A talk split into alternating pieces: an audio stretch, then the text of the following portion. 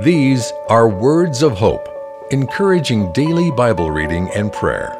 James chapter 2 verse 8.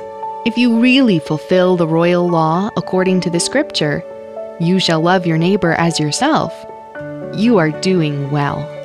As recorded in Mark 12, when asked by one of the teachers of the law what was the greatest commandment, Jesus addressed this and any other questions about how we are to live with two imperatives love God, love your neighbor. He even stressed that there is no other commandment greater than these. Loving God means loving others, and loving others shows love for God. And see them for who they truly are created in His image. Receive our free Words of Hope daily devotional email at woh.org/radio.